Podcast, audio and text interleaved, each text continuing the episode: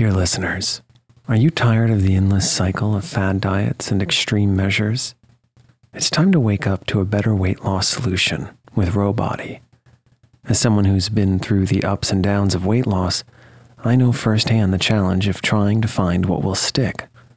That's why, if I qualified for Ro Body today, I'd jump at the chance for a scientifically backed program that supports long term success. With Ro Body, you'll gain access to the most popular weight loss shots on the market, paired with personalized lifestyle changes. Over 200,000 people have already chosen Ro to help them lose weight. Say goodbye to the roller coaster of weight loss dreams and hello to sustainable, real results with Ro Body. Go to ro.co slash snoozecast. Sign up today and you'll pay just $99 for your first month and $145 a month after that. Medication costs are separate. That's ro.co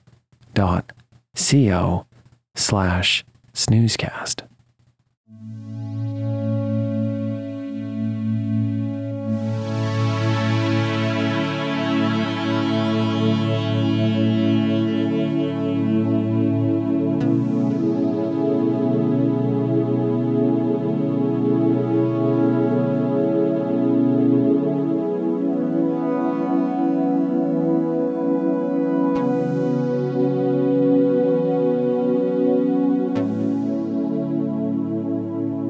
To Snoozecast, the podcast designed to help you fall asleep. On Snoozecast, we read excerpts from public domain works and occasionally original stories. New episodes come out every Monday, Wednesday, and Friday. We'd like to thank our listeners. If you enjoy our show, please follow us on social media, write us a review, and also share it with a friend. The best place to listen to us is on our website, snoozecast.com.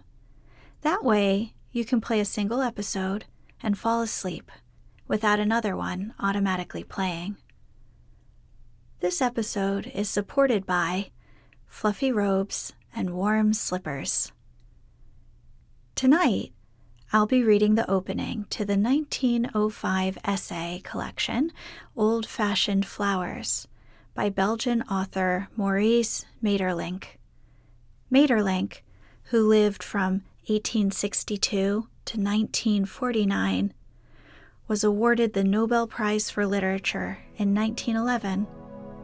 This book is an ode to flowers and springtime.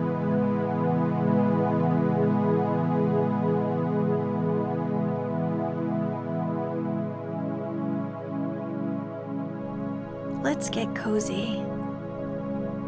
Close your eyes. Relax your body into the softness of your bed. Now, take a few deep breaths.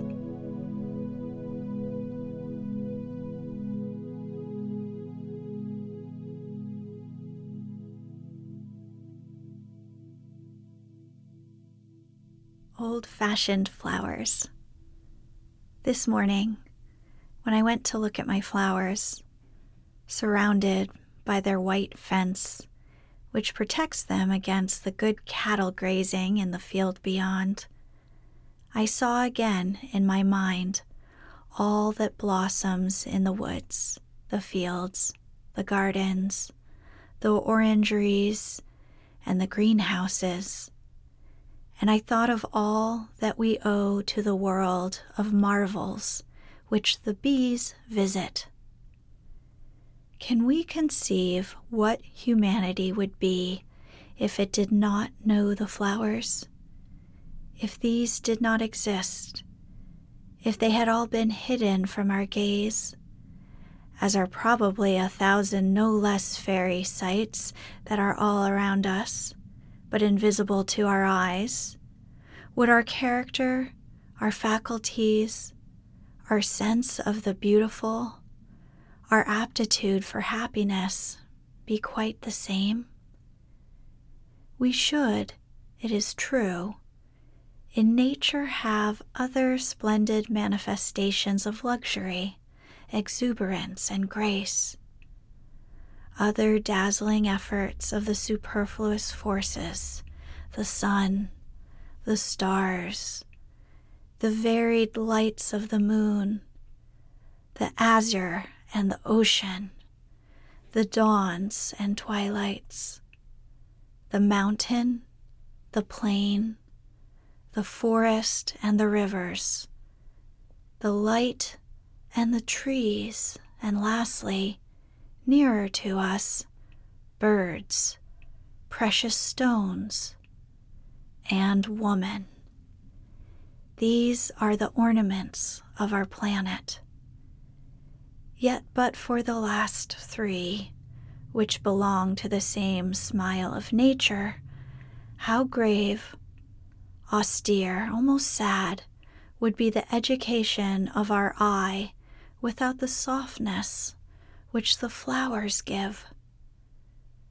Suppose for a moment that our globe knew them not, a great region, the most enchanted in the joys of our psychology, would be destroyed, or rather would not be discovered all of a delightful sense would sleep forever at the bottom of our harder and more desert hearts, and in our imagination stripped of worshipful images.